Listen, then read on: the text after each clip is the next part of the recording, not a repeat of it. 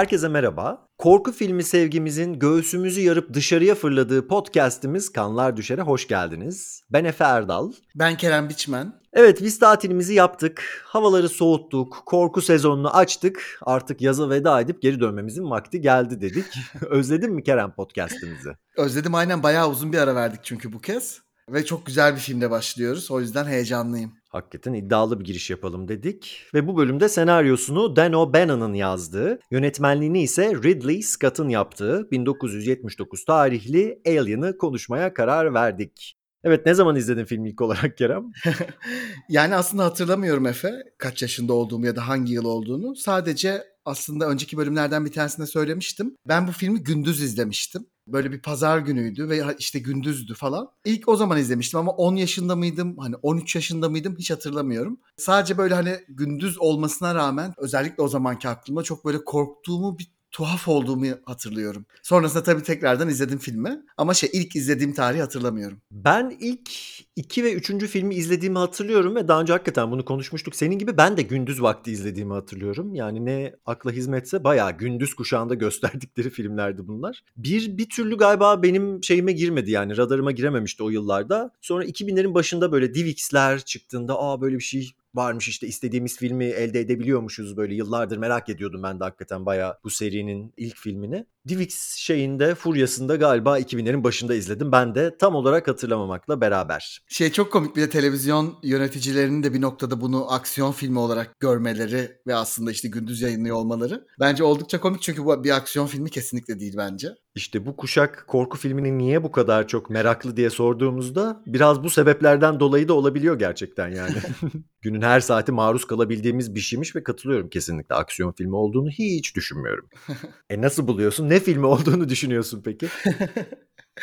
yani evet maceraya dair işte birçok öğe var zaten işte hani bir yandan bilim kurgu olması filmin ve işte uzayda geçiyor olması başka bir gezegenin üzerinde bir uzay gemisinin içinde işte silahlar patlamalar falan filan hani aksiyon öğelerinin olduğunu tabii ki reddedemeyiz. Ama bu bence bir korku filmi yani nihayetinde. Çünkü genel anlamda hani işte filmdeki alien'dan ya da işte canavardan yaratıktan o şeyden de öte filmin genel temalarının ve böyle yarattığı bütün atmosferin yani hem içerik hem biçim bakımından bunun böyle derli toplu gerçek bir korku filmi olduğunu düşünüyorum. Aynı zamanda tabii bana hissettirdiklerinin de korku olduğunu düşünüyorum. O, yüzden bence bu bir korku filmi. Yani bilim kurgu ve korku diyebileceğim. Sen ne düşünüyorsun? Ya kesinlikle senin düşündüğün gibi aslında. Yani bilim kurgu tarafı da olduğu için yani bilim kurgu korku hibriti olduğu için ve bilim kurgu da genellikle aksiyon filmlerinin bir uzantısı gibi görüldüğü için niye öyle görülebileceğini anlıyorum. Ama her şeyden önce bu bir de canavar filmi yani. Yani ben sana bu seriyi, bu filmi de yani ama serinin genelinde ne kadar sevdiğimi anlatamam gerçekten. Çok seviyorum ve 61. bölüme kadar da nasıl bırakmışız hala şaşırıyorum. Ama daha önce başka filmler içinde söylemiştik bunu. Yani bazı filmler var gerçekten o kadar büyükler ki hani neresinden tutacağını bilemiyor insan bazen. Yine de her zaman dediğimiz gibi geç olsun, güç olmasın deyip şimdi konuşuyoruz. Tabii ne kadar sevdiğimi anlatamam dedim ama bir yerde anlatmak durumundayız. Podcast'in doğası gereği. Ya şeyi falan çok güzel geliyor bana her şeyden önce. Çok zamansız duruyor bu film. Şu an onu söyleyecektim ben de. Kesinlikle öyle. Hani 1970'lerin sonunda çekilmiş bir film gibi durmuyor. Gerçekten bu filmi günümüzde çekilmiş bir film olarak da çok güzel yiyebiliriz. Bir takım ne bileyim bilgisayar bilgisayar falan grafiklerini göz ardı edebilirsek ki onlar da retro bir şey yapmaya çalışmışlar falan da diyebiliriz. Tek farkı hatta bence artık böyle filmler çekilmiyor olması. Yani bu filmin bugün çekilmiş olacağını yemememizin sebebi ancak gerçekten şimdiki filmlerin hiçbirinin şablonunun bu filmin güzelliğiyle yarışamayacak derecede olması diye düşünüyorum. Kesinlikle katılıyorum sana ve şey ben de izlerken hani işte filmin çekilmesinin üzerinden 43 yıl geçmiş. Buna gerçekten inanamadım yani özellikle işte set tasarımı ve bütün o işte uzay gemisinin uzay mekiğinin tasarımları e bundan da öte aslında temaları ve ne kadar hani 79'da özellikle çekildiğini düşünürsek ne kadar ilerici olduğunu filmin falan düşünüyorum ve gerçekten bu çok hoşuma gidiyor. Bir de şöyle bir şey var bu filmde. Bu benim böyle bir 2-3 yılda 4-5 yılda bir izlediğim bir film Efe ve şey her izlediğimde gerçekten daha önce düşünmediğim ve böyle fark etmediğim bir şey fark ediyorum. Yani böyle gizli şeyler gibi değil de hani benim düşünmediğim şeyler. Bu izlediğimde şey dedim. Ya bu filmin renk paleti ne kadar muhteşemmiş dedim mesela. hani mesela bu filme dair bu hiç düşünmediğim bir şeydi. Ve böyle tamamen ona birazcık dikkat ederek ve ona böyle şey yaparak izledim. Dediğim gibi her izleyişte başka bir şey buluyorum ve o yüzden de çok seviyorum. Hakikaten tekrar tekrar aynı filmleri izliyor olmanın kendi içinde zaten bir güzelliği var bence ama bir yandan da böyle filmlerin de hani böyle katman katman olan bu tip filmlerin de her bir seyri başka bir keyif verebiliyor. Yani şeyi falan da çok seviyorum. Çok zaman harcıyor mesela dünyayı yaratmaya. Yani yaşayan karakterler var içinde, yaşayan bir dünya var. Hani şimdiki filmler bunun gibi değil derken aslında biraz bundan bahsediyorum. Bunu yapmıyorlar o filmler. Her şey çok açık ve çok net mesela yeni filmlerde. Hatta yeni Alien filmlerinde de öyle ne yazık ki. Senin de dediğin gibi set tasarımı muhteşem, yaratık tasarımı çok muhteşem. Burada Giger'ı anmadan olmaz tabii ki yani onun dehası hepsi. Ama bunun yanı sıra hani Giger kısmı çok bilinir ama işte Jerry Goldsmith'in bence müziği, bu epik ve gizemli tonları, tınıları gerçekten bir araya geldiğinde böyle büsbütün ve zamansız dediğimiz gibi eskimemiş hala çok etkileyici bir film var ortada. Bu izlediğimde şeyi fark ettim Efe. Çünkü ilk kez film hakkında konuşacağımı bilerek izledim. Tabii o da başka bir seyir şeyi sunuyor açıkçası deneyimi sunuyor. Mesela ihtiyacı olmayan onlar olmasa da mesela bazı yan hikayeler olmasa da bu film hala iyi bir film. Ama ona rağmen onlar var. Yani böyle hiçbir şey eksik kalmamış gibi ve böyle şey gibi bir yandan mesela bu eklenen şeylerin hiçbiri gereksiz değil. Her şey yerli yerinde. Yani bu filmde. Hani böyle tek bir hikayeyi, tek bir temayı, tek bir şeyi böyle boşuna harcamamış gibiler. Bunu da çok seviyorum. Yani böyle büsbütün bir film ya gerçekten hiç e, şey değil. 10 dakika boyunca nasıl övdük filmi şöyle güzel böyle güzel değil mi? Ama öyle de güzel bir film gerçekten. Dediğine katılıyorum. Hatta yani Ridley Scott'ın bir takım filmleri mesela bu olsun Blade Runner olsun yavaş olmakla falan suçlanır. Ne demekse artık bu. Ama tam da yani bu hani zamanını böyle ekonomik kullanması hani hiçbir şeyin içine böyle hop diye dalmaması ama daldığı zaman da gerçekten böyle bir tane suratımıza vurmuş etkisini yaratması bence gerçekten yani her şeyden önce yönetmenliğin de dehası gibi geliyor bana. İşte bütün bu öğeler, elementler bir araya geldiğinde karşımıza Alien masterpiece'i çıkıyor. Ve tabii ki Ripley yani bir yandan da yani şimdi her şeyi saydık ama Ripley'nin önemini de göz ardı etmek gerçekten ciddi haksızlık olur. Ama bunların hepsini birçoğunu konuşacağız. Şimdi hepsine yeni filmlerin yaptığı gibi bir anda hop diye atlamaya gerek yok. Yavaş yavaş gidebiliriz. Şimdi biz geçtiğimiz bölümlerde Event Horizon'ı konuşmuştuk bir bilim kurgu korku hibridi olarak. Ona uzayda geçen bir perili ev filmi demiştik. Bu da uzayda geçen bir canavar hatta slasher filmi olduğunu bile söyleyebiliriz aslında bir nevi. Event Horizon'ı konuştuğumuz bölümde yine hani bu filmin ikonografisine ve çeşitli temalarına uygun olarak şöyle bir paralellik de var aslında. Yani orada söylediğimiz şey burası için de geçerli olabilir. İnsanlığın merakına dair bir şeyler söylüyor aslında bu film. Yani orada da vardı frontier'ı, sınırları genişletmek ve genişlettiğin zaman karşına çıkan şeyin senin varoluşunu al aşağı etmesi konusu her iki filmin de ortak noktası aslında. Hatta bu filmde de zaten başlarına gelenler de o meraktan geliyor diyebiliriz. Yani bu şirketin organizmaya olan merakı, bizimkilerin keşif için o gemiye girmeleri, Kane karakterinin zaten çıkıp oraları keşfetmek için hevesi ve bir de daha da hevesli davranıp yumurtaların olduğu kata işte aşağıya kadar inmesi. Hani merak denilen şeyin aslında sonu olmadığını gösteriyor bize. Ve nihayetinde biz de bilinmeyenin yani alien olanın yani bu sadece uzaylı anlamında değil yabancı anlamında da alien olanın o düzeni nasıl alaşağı ettiğini izliyoruz aslında. Kesinlikle öyle. Mesela bence bu hani Event Horizon aslında böyle işte o boğucu atmosferi yaratmak için bence bu filmden çok daha fazla çaba gösteriyordu ki o da çok sevdiğim bir film biliyorsun. Ama ona rağmen mesela bunun atmosferi bence ona göre daha boğucu. Çünkü bunda böyle bambaşka kurgu gibi kamera hareketleri gibi falan bambaşka şeyler de devreye giriyor bence ve biraz farklı kılıyor o filmden bunu. O bakımdan birazcık şeyde diyorum. Mesela yine bir de garip bir şekilde aslında şu an alakasız bir şey söyleyeceğim ama ne Event Horizon'daki ne de The Thing'deki karakterler buradakiler kadar şey gelmiyordu. Mesela o iki filmin kahramanı da bana göre bana mesela Ripley'in verdiği güveni ve o şeyi asla vermiyordu. Hani ben hep mesela biliyor gibiyim Ripley'e bir şey olmayacak bu filmde.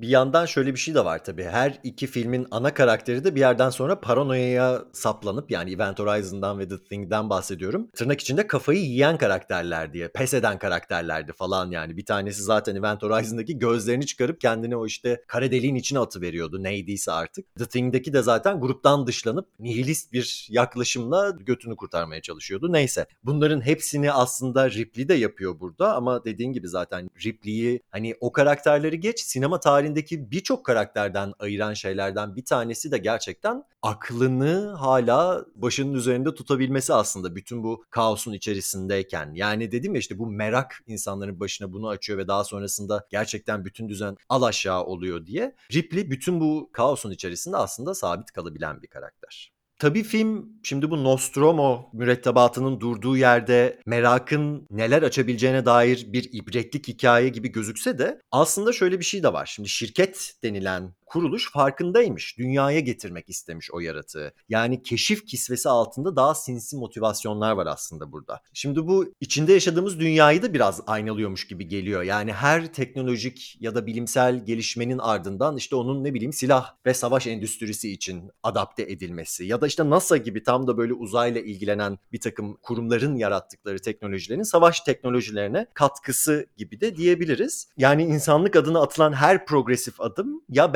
beraberinde devletlerin çıkarları için kullanılan bir araç oluyor ya da zaten o adım bu çıkarlar için atılıyor yani hani hiç kimse dünyayı güzelleştirelim aman işte kalbinin iyiliğinden falan bir şeyler yapmıyor. Ne yazık ki içinde yaşadığımız dünya biraz böyle. Tam da bu sebepten dolayı bu filmde olduğu gibi mürettebat ya da işte insanlık expendable, gözden çıkarabilir hale geliyor. Yani bu açıdan filmin durduğu yeri ben gerçekten çok seviyorum ki bu şirket denilen kurum da Wayland Yutani burada çok ismi geçmiyor bu filmde. Serideki her kötülüğün başı onlardan çıkıyor. Yani bir evet filmlerin kötüsü var uzaylılar, yaratıklar ama gerçekten insan tarafını da onlar tutuyorlar. Bu kurduğu şeyi seviyorum yani o gerçek dünya ile arasındaki hala günümüzden de işte yankılarını sürdüren ve bence geçerliliğini çok daha sürdüren eleştirisi gayet güncel duruyor bence. Yani kesinlikle öyle. Hele de işte uzayda geçen filmlerin ya da genel anlamda keşif filmlerinin, bilim kurgunun çoğu zaman yanlışlıkla ya da bilerek mesela sağcı mesajlar verdiğini de çok iyi biliyoruz. Yani bu türün ya da işte aksiyon filmlerinde diyebiliriz. Aksiyon dediğimizde zaten tamamen neredeyse öyle oluyor. O noktada hani bu filmin yaklaştığı diğer bütün konularda olduğu gibi bu konuda da ters köşe yapıyor olmasını ben de çok seviyorum. Evet vatanına milletine bağlı bir mürettebat yoktu ortada. Gerçekten zaten şey diyorlar bu filmdeki karakterler için.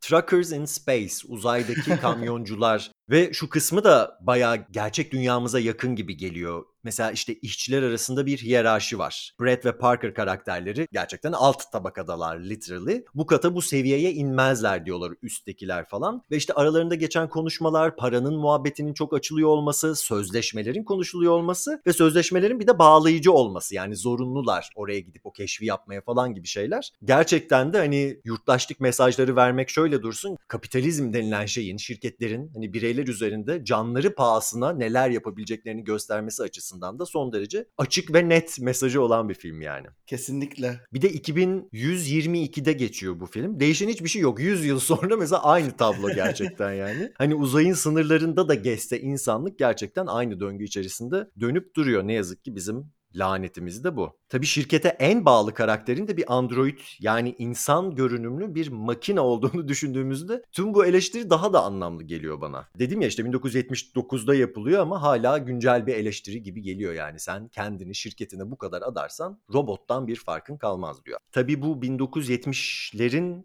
bilim kurgu filmlerinde özellikle bu androidler çok popüler tiplemeler. İşte Westworld var bundan önce çıkan Stepford Wives var falan ve gerçekten de güvenilmezler 1970'lerde. Filmdeki Ash da öyle. Bu seri boyunca da zaten her filmde önemli figürlere dönüşüyor bu androidler. Yani hiçbir film ıskalamıyor. Çekildiği yıllara göre de teknolojik gelişmelerin nasıl algılandığı, işte benlik nedir, insan olmak nedir gibi sorulara da ne cevaplar verildiğini izliyoruz aslında. Ama tabii bir yandan bu bilim kurgu olduğu kadar bir canavar filmi. Bunu da unutmayalım. Canavar karşısında bu cevaplar veriliyor olması da önemli. Peki onu sorayım sana şimdi. Bu bir canavar filmi olarak nasıl işliyor? Nasıl buluyorsun Xenomorph'u? Yani Xenomorph'u tasarım olarak muhteşem buluyorum ve gerçekten hani bugün izleyince bile yani şey hiç kesinlikle eskimediğini düşünüyorum tasarımın. Çok korkunç olduğunu düşünüyorum ve kesinlikle bir canavar bence. Aslında bütün yani işte Alien kategorisinin altına koyabileceğimiz ya da uzayla bir şekilde alakalı olan canavarların tümü gibi işte gene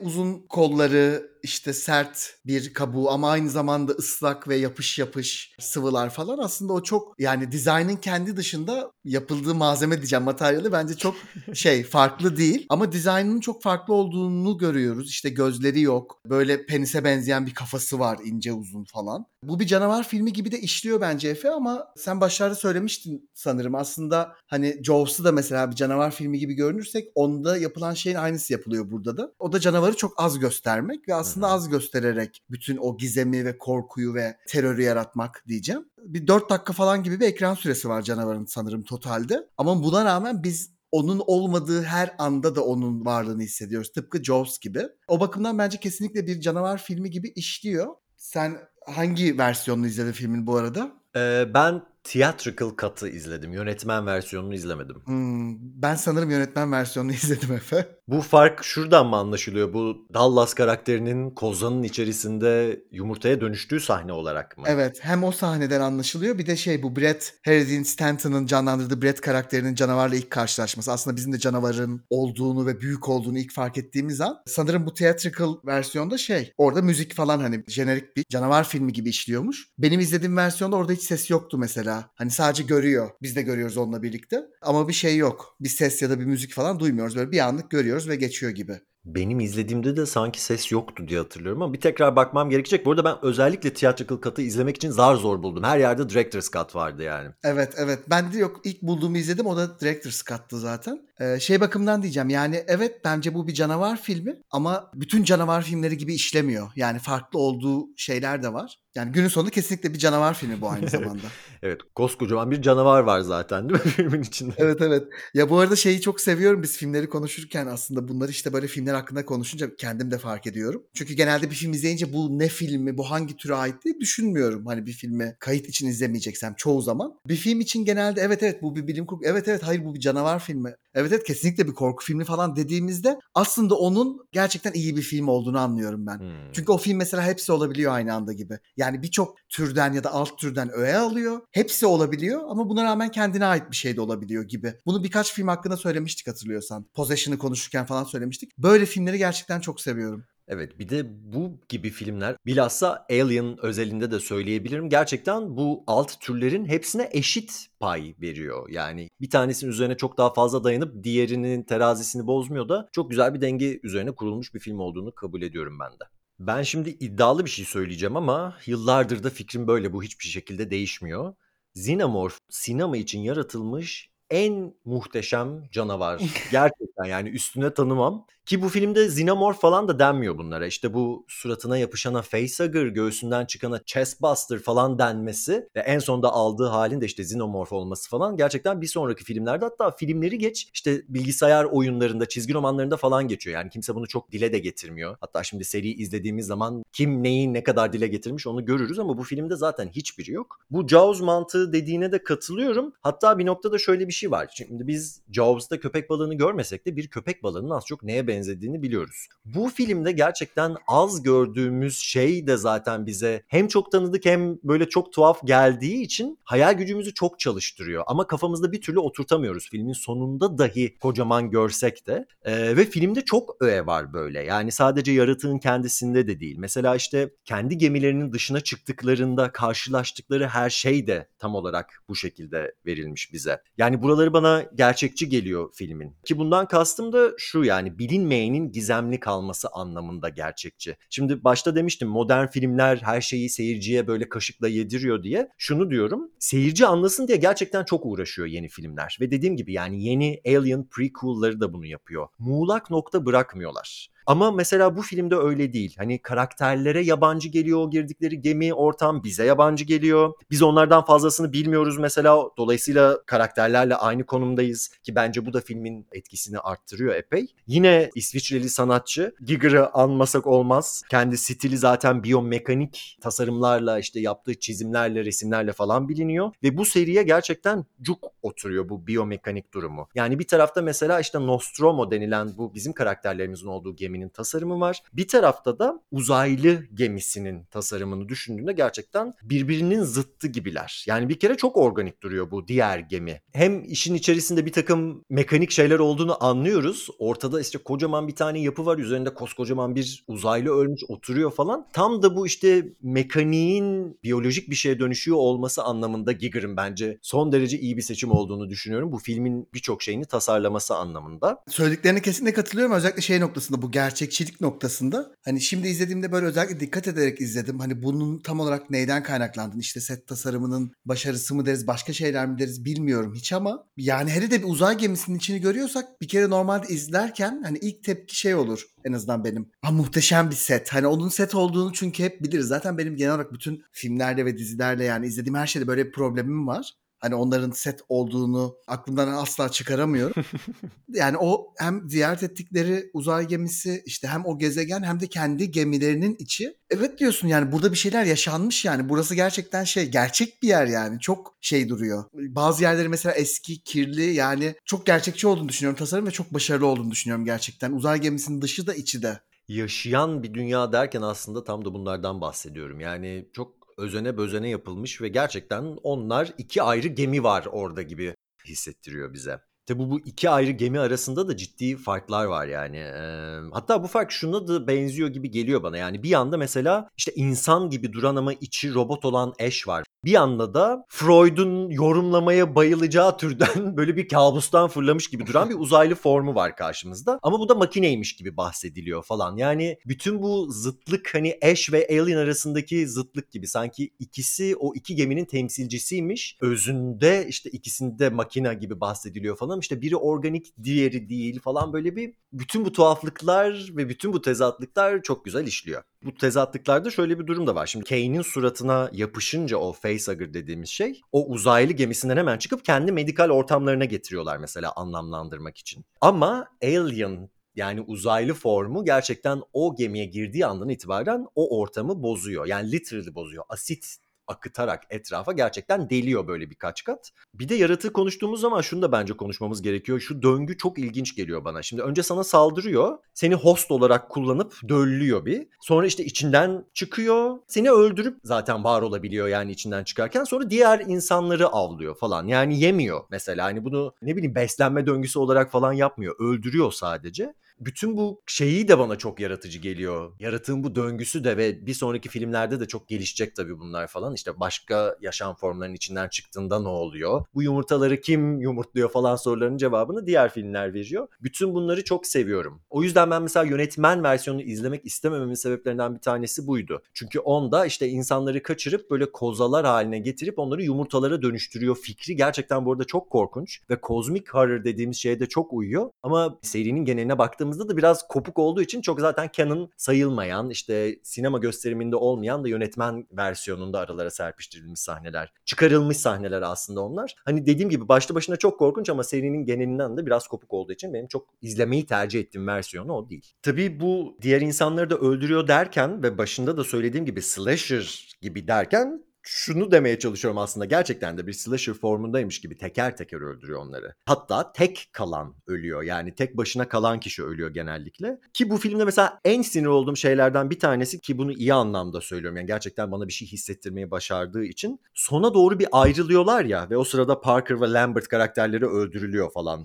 Gerçekten uyuz oluyorum buraya. Yani kurtulmaya çok yakınken o böyle shuttle'a binip oradan gidecekken o yaptıkları hareket yine slasher'a çok uygun olarak yani sürüden ayrıldıkları zaman kurdun kapması meselesi burada da işliyor. Ulan diyorum böyle tam yani ucundan böyle şey yapıyorlar ölüyorlar falan ama tam da o sırada filmin ivmesi de çok artıyor zaten. Ripley'nin yalnız kaldığı anda o dünya zaten kıyamete doğru ilerliyor. Bir de bu ölümlerin çoğu kadraj dışında yaşanıyor. Bence burası da enteresan. Yani gördüğümüzde de çok anlamıyoruz. Orada da çok yakın planlar kullanıyorlar. Ani kesmeler işte o ağzının içinden bir ağız daha çıkıyor böyle insanların kafasına böyle bir delik atıyor falan gibi böyle. Ama bütün bunların içerisinden yine benim en rahatsız edici bulduğum bu Lambert yani diğer kadının ölümü hani zaten tamamen kadraj dışında yaşandığı yetmiyormuş gibi işte bir, sonra bir çığlık geliyor uzun uzun bu şey olarak çok yorumlanır bu sahne yaratığın Lambert'a tecavüz ettiği iması üzerinden işte o bacağına dolanan kuyrukla falan. E zaten yaratığın tasarımı fallik. ikinci bir ağzı var içerisinde o fallik ama aynı zamanda vagina dentata diyebileceğimiz gibi de falan. Tam işte bu gigger realness diyemeyeceğimiz bütün öğeleri içinde barındırıyor. Ölümleri kesinlikle dediğin gibi çok az ya da hiç gösteriyor ve şey hani Dallas hani en önemli karakterlerden bir tanesi sandığımız en azından hani 79'da geçen bir filmi izlerken ya da olmasını beklediğimiz belki kişi. Görmüyoruz bile yani bir anlık sadece onun şeyi gördüğünü görüyoruz Alien'ı. Öyle yani tek böyle saniyede kesilen bir sahne. Aynen ellerini açıyor bir kucaklayacakmış gibi Alien orada orada kesiliyor sahiden. o yüzden onu ben de bayağı çok seviyorum yani. İşte film hani sadece yaratığın tasarımıyla değil aynı zamanda bu taraflarıyla da çok kafa karıştırıcı, muğlak bırakmış. Kafamızda doldurmamızı istediği şekliyle de bizi rahatsız edebiliyor. Bence bu filmin üzerinden geçen 40 küsür yıl boyunca hala etkileyici kalabilmesinin sebebi biraz da bunlar aslında. Ki ben serideki diğer filmleri de gerçekten çok seviyorum ve hani bu filmin yapmadığı kadar birçok şeyi çok açık açık gösteriyorlar. Hani onun kötü olduğu için değil ama şimdi bir kere ilk defa bu yaratığı gördüğümüz için bu filmin böyle yapıyor olması son derece yerinde bir karar olmuş bence zaten. Kesinlikle. Bir de ben şeyi anlamıyorum Efe sen de başlarda söylemiştin hani bu filmi yavaş bulanlar neden yavaş buluyorlar tam anlayamıyorum. Çünkü ben her seferinde artık kaçıncı izleyişim bilmiyorum. Bence çok heyecan, aşırı heyecanlı bir film yani. O yüzden bilmiyorum mesela bunu nasıl yavaş bulabiliyorlar bu filmi.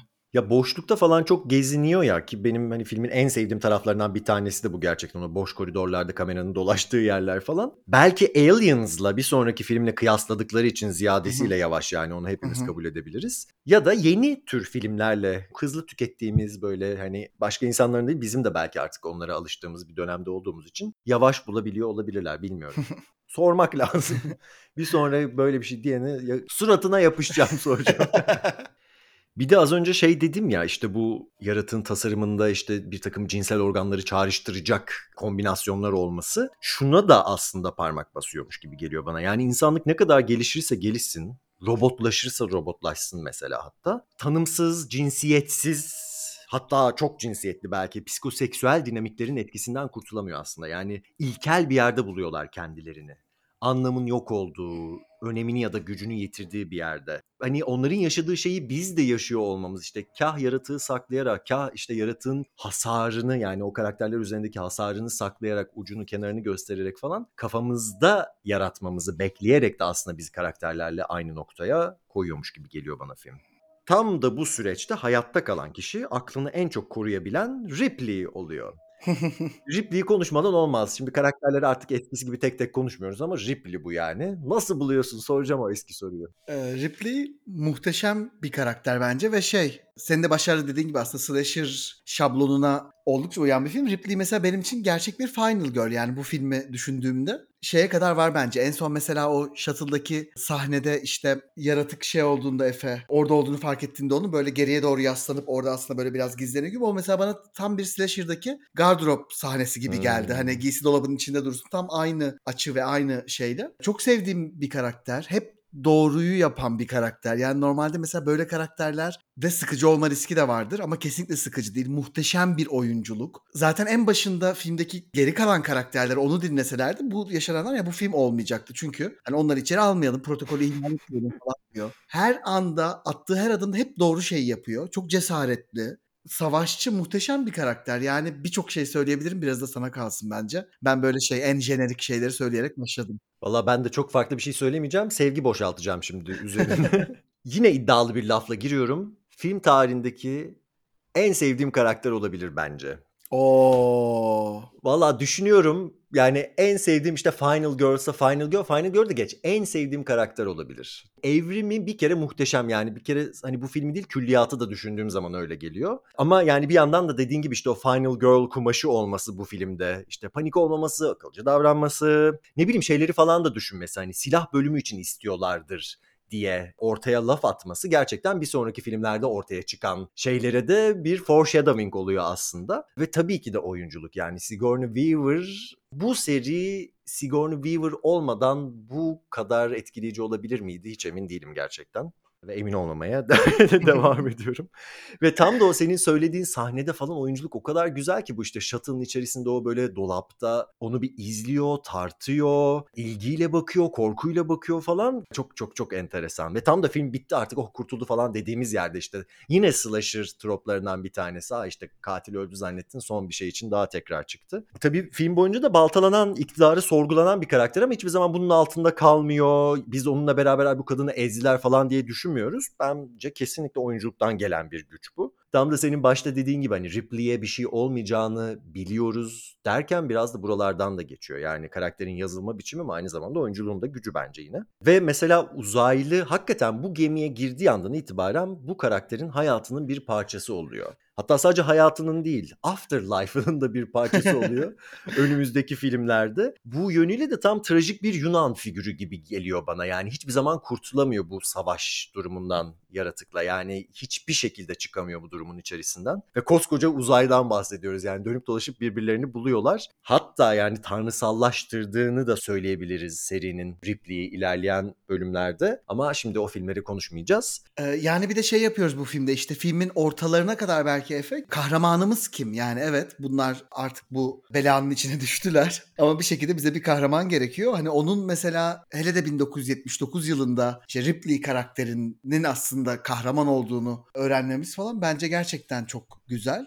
Bir de bu filmin senaryosu şöyle bir rivayet var ortada. Hani hiçbir karaktere cinsiyet atamadan yazılmış. Yani hepsi ya kadın ya erkek olabilirlermiş. Hatta şöyle bir bilgi var ben bunu yeni öğrendim biliyor musun? Lambert karakteri transmış. Trans kadınmış. Evet, evet, evet. Aynen. Yani bu bir yıldır falan bildiğim bir şeydi benim. Ve bu filmde değil Aliens filminde öğrendiğimiz. Yani dosyasında işte male to female transition ya da ne yazıyorsa artık öyle bir bilgi varmış. Bu haliyle baktığımda daha da ilgi duydum mesela karaktere. Şimdi bu filmin yaptığı bir şey Evet, değil evet. bu.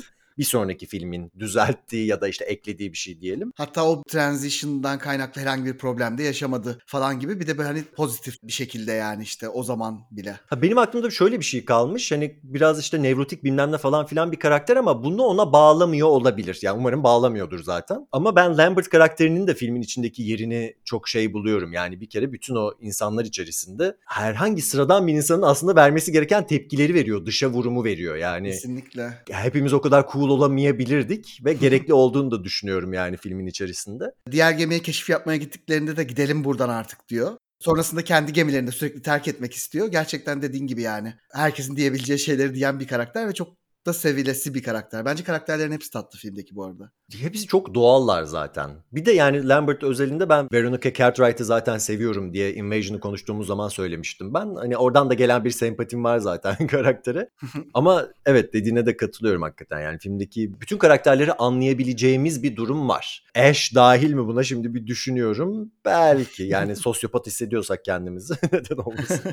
O android olduğu için onu saymadım bu arada. Türcülük yaptım az önce. hani. Aynen. Onu hiç düşünmemiştim bile hani sevilesi karakterler derken. Vallahi bu serinin içerisinde evet bu filmdeki çok sevilesi değil ama daha sonra sevilesi bir takım android karakterler geldiği için Aynen. bu türcülüğünü karşına çıkaracağım tekrar.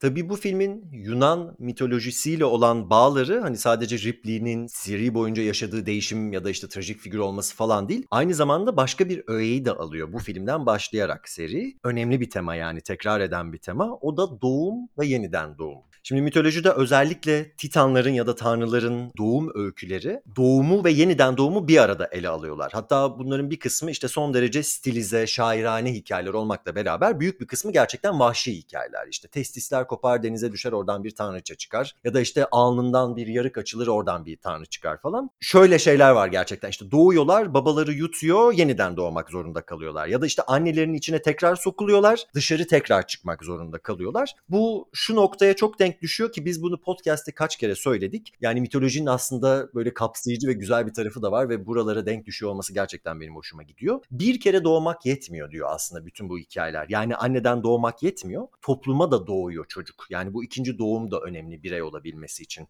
Toplum dediğimiz şey de babanın temsil ettiği şey. Bunu gerçekten birçok bölümde tekrar tekrar söyledik. Gelelim Alien'a. Şimdi öncelikle geminin bilgisayarın adının Mother olduğunu, anne olduğu unutmayalım. Yani böyle bir dünyadayız. Bir de film boşlukta salınarak açılıyor. Yani işte orada bir gezegen var. Onu istersek bir yumurta olarak görebiliriz. Döllenmeye hazır olan. Daha sonrasında anne çocuklarını uyandırıyor. Bu işte kapsülün içinden çıktıkları sahneden bahsediyorum. Bu derin uykudan. O kadar masalsı verilmiş ki o böyle dissolve'larla bağlanmış. Kane işte kalkıyor orada falan. Bir önceki görüntü bir sonraki görüntünün üzerine düşüyor. Gerçekten de öyle bir uykudan uyanmanın yaşattığı hissi de bize geçmesini sağlıyor. Burada hani mitik bir doğumun ya da yeniden doğumun sci-fi temsili ya da işte bilim kurgu yorumu gibi geliyor bana. Hani bebek gibiler ama bir yandan da işte insanların bir bütün olduğu illüzyonuna denk düşecek şekilde doğuyorlar. Hani bu gerçekten bizim bildiğimiz anlamda bir doğum değil. Fazla beyaz, fazla stilize. Gerçek olan doğum sahnesi daha sonradan gelecek ve bütün gerçekliğiyle gelecek. Bir yandan da hakikaten tanrılara yaraşan, hani tanrıların tasviri gibi falan da çıkıyorlar. O arkadaki kapakların işte o ne bileyim istiridye falan gibi gözüktüğünü bile iddia edebiliriz bu işte Afrodit'in, Venüs'ün e, tasvirlerinde olduğu gibi. Zaten insanlığın tanrılığa oynaması serinin tutarlı temalarından bir tanesi gerçekten hiç sekmiyor. Hatta prequel'larda yani bu yeni filmlerde alt metinden ziyade bayağı metnin kendisi oluyorlar. Yani Prometheus zaten filmin adı. Bunun 2010'ların başında yapılan film. Bütün bu sahnelerden sonra anneden ayrılıp, annenin olduğu gemiden ayrılıp gezegene iniyorlar. Hatta bu gezegene inerken işte umbilicus'tan ayrılarak yani bu göbek bağından falan ayrılarak koptuklarını söyledikleri böyle bir takım terminolojiler var. Ve az önce de dediğimiz gibi bu Alien gemisine girdiklerinde de hani doğum kanallarını andıran falan böyle bir yerlerden geçerek en sonunda bir cinsel saldırı diyebileceğimiz bir şeyle sonuçlanıyor. Aksiyonla sonuçlanıyor bu sahne. Gerçekten ağzından içeri adamı döllüyor yani. Ve bütün bunun üzerine gelen bu Kane karakterinin içinden çıktığı sahne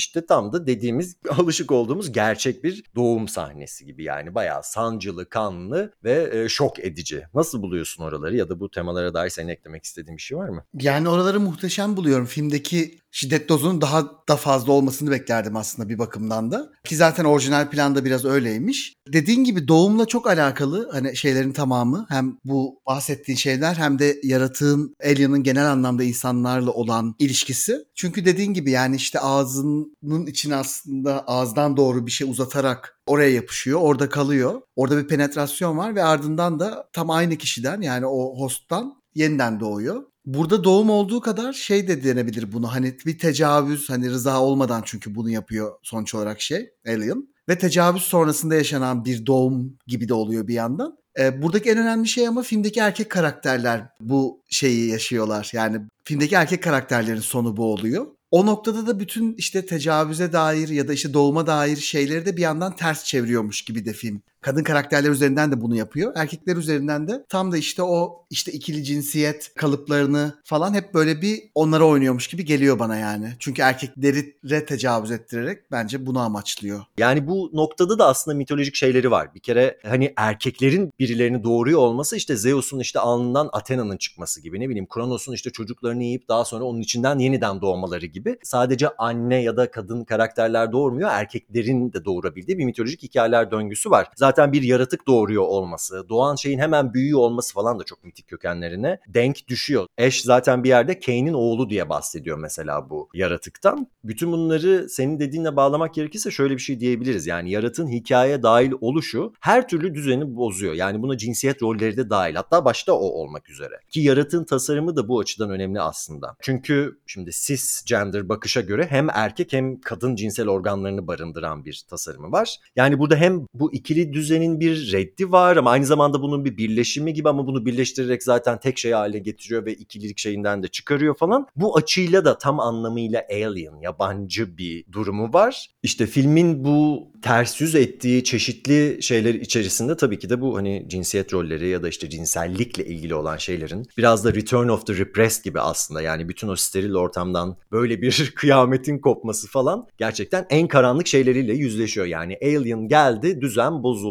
Kesinlikle öyle ve bu şey aslında hani sadece işte Alien'ın saldırıları ya da böyle tek tek olaylar üzerinden değil aslında filmdeki karakterlerin neredeyse tamamının böyle karakter arkları üzerinden de anlaşılıyor. Yani işte bu film bizim kaptan karakterimizi gönderip daha böyle geride bir sürü kişi varken zırt diyor öldürüyor yani. Hem de böyle aşırı hızlı bir biçimde. Ve bunun kesinlikle rastlantı olmadığını düşünüyorum yani tüm bu hareketlerin. Çünkü aslında bir yandan bütün kahraman filmleri dediğimiz şeyin neredeyse tüm ayarlarıyla oynamış oluyor bunu yaparak 79 yılında. Ve zaten Ripley mesela Dallas ve Kane öldükten sonra işte 3. sıradaki haliyle erişim kazandığında bu annenin olduğu ortama sırları falan da öğreniyoruz. Yani Ripley üzerinden öğreniyoruz. Halbuki Dallas filmin başından beri gelip duruyor oraya. Ona söylemiyordu mesela. Ripley doğru soruları soruyor aslında. Tabii burada şöyle bir şey de var. Dallas ve Kane öldükten sonra oraya girebilmesi işte bütün bu doğu doğum ve işte anne ve çocuk ilişkisi içerisinden serinin de çok aslında yapmayı sevdiği bir yerden şöyle bir şey de söylüyor. Yani ikinci çocuk gibi hani sırası gelen aslında oraya girebiliyor gibi.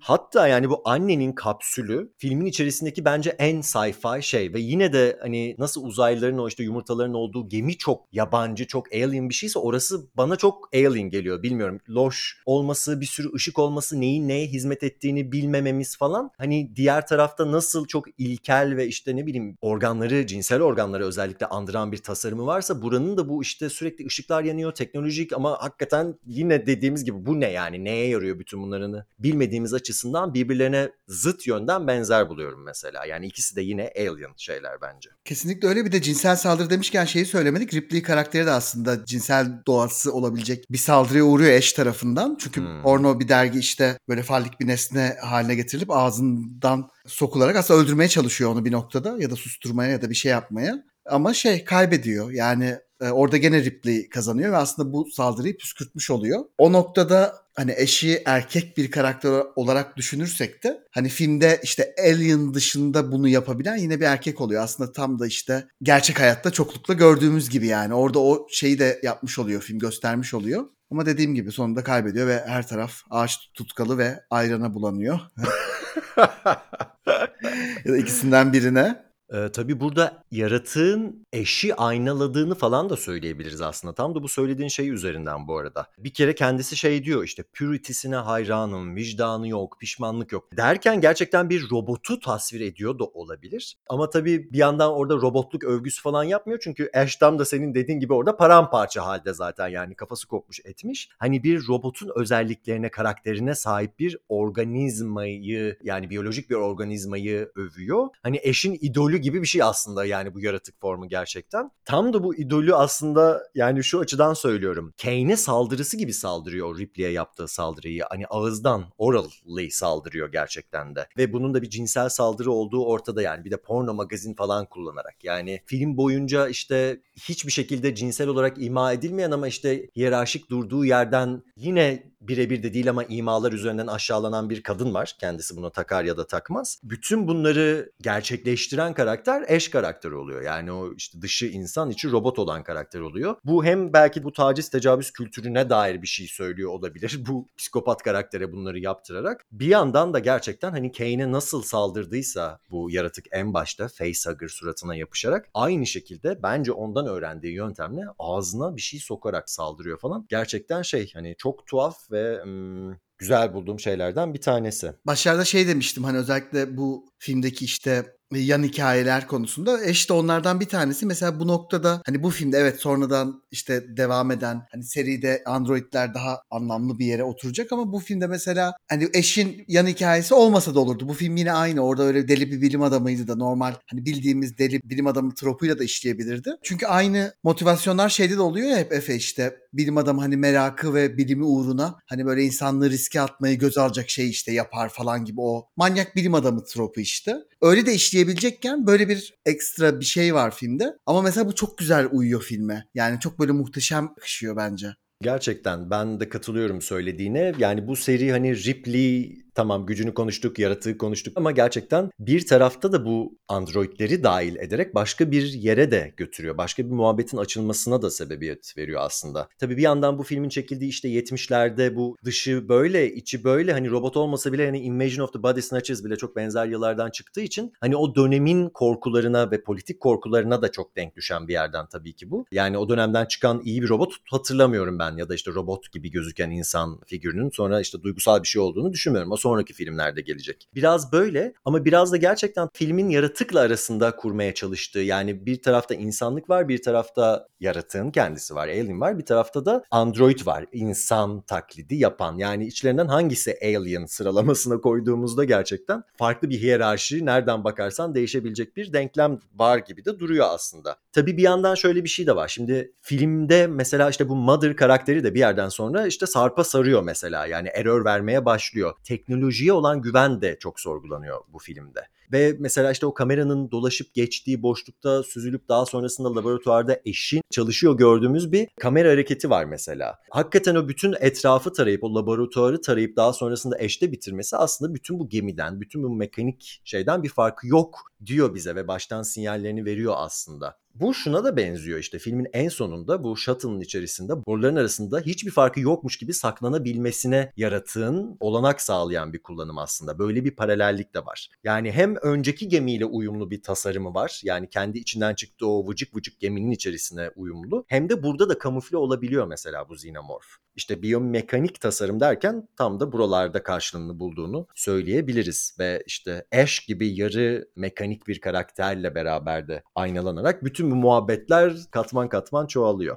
Bir de az önce işte anne error veriyor falan filan dedim. Hakikaten Ripley anne ile kavga etmeye başlıyor. Ki bu en sonunda işte Countdown'a giden sahneler gerçekten çok heyecanlı. Yani gidiyor nükleer patlamayı durdurmaya çalışıyor. Hayır olmaz diyor. Halbuki zamanında yetişmişti falan. En sonunda da Ripley anneden koparak uzay boşluğuna atlıyor shuttle'la beraber. Yani bilinmeyene atlamak, güvenli alandan kopmak başlı başına bir doğum analojisi olarak da görülebilir zaten. Çünkü her halükarda anne karnı her ne kadar bizim 9 ayı geçirdiğimiz işte güvenli ortam bizi geliştiren hakikaten bir ortam olsa da vaktinden uzun kalmak da yani doğmamak da ölümle sonuçlanabilir. Tabii Ripley'nin çilesi doğmakla bitmiyor. Çünkü yaratık onunla beraber gelmiş durumda. Onun da o abject varlıktan kurtulması lazım. Nihayetinde abject neydi? varlığıyla düzeni tehdit eden ama dışarıya atılmazsa hayatı tehdit eden bir şeydi ya. Yaratığın uzay boşluğuna atılması da bir doğum olarak görebileceğimiz bir şekilde çekilmiş bu yönüyle. Şöyle diyeyim, öldürüldüğü sahne aslında bir doğum olarak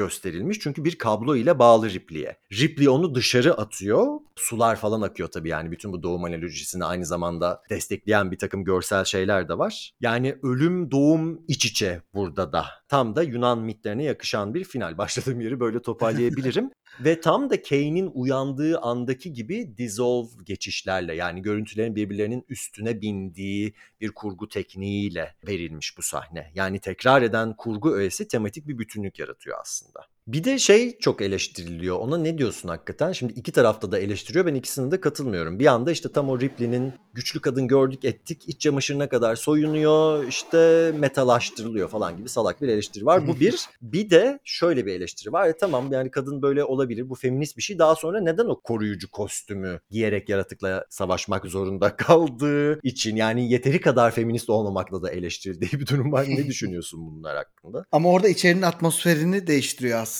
Yani basıncı şey yaparak hani o uzay basıncında hayatta kalmak için giyiyor şeyi. O uzay kostümünü. Soyunduğu kısımda bence gayet güzel. Yani o bunca şey yaşamış, mücadele etmiş, savaşmış birini en son ucundan böyle poposunu görmekte bence güzel bir şey. İyi ki görüyoruz. hani orada hiçbir şey görmüyorum. Sadece mesela o soyunurken atleti aşırı temiz geliyor bana. Onca patlamanın, yağın, kirin içinden geçmiş biri olarak. Son izlediğimde gene çok temiz geldi içindeki atlet gibi olan şey. Yok ona bir itirazım yok. Yani o bir kesinlikle bence Ripley karakterinin kim olduğunu değiştirmiyor. Ayrıca kaçarken kedisini kurtarmak için aslında yaşadığı onca şeyi de konuşacağız sanırım bir noktada. Çünkü bu filmde başka bir tür daha var. Bir kedi var. Doğru. Ve canavarı aslında Ellie'nin varlığını da böyle o Brett'le olan sahnede ilk fark eden ve böyle isleyen tatlı şey. Zaten ona pisi pisi diyenler gidiyorlar bu arada yani. Hani pisi pisine gitti şeyi gerçek oluyor. Çünkü Brett öyle ölüyor. Lambert ve Parker dolaylı yoldan pisi pisileyip ölüyorlar. E onlardan hemen sonra Ripley gerçekten pisi pisi diyerek aradığında kediyi tamam o da gidecek herhalde diyoruz. Çünkü gerçekten pisi pisi diyen gidiyor filmde. o da mesela sevdiğim bir karakter filmde. Gerçekten John Z'nin oyunculuğu zaten bence bayağı iyi. Evet. O da çok güzel oynamış. Yani. Bütün kadro gibi o da bayağı döktürmüş yani.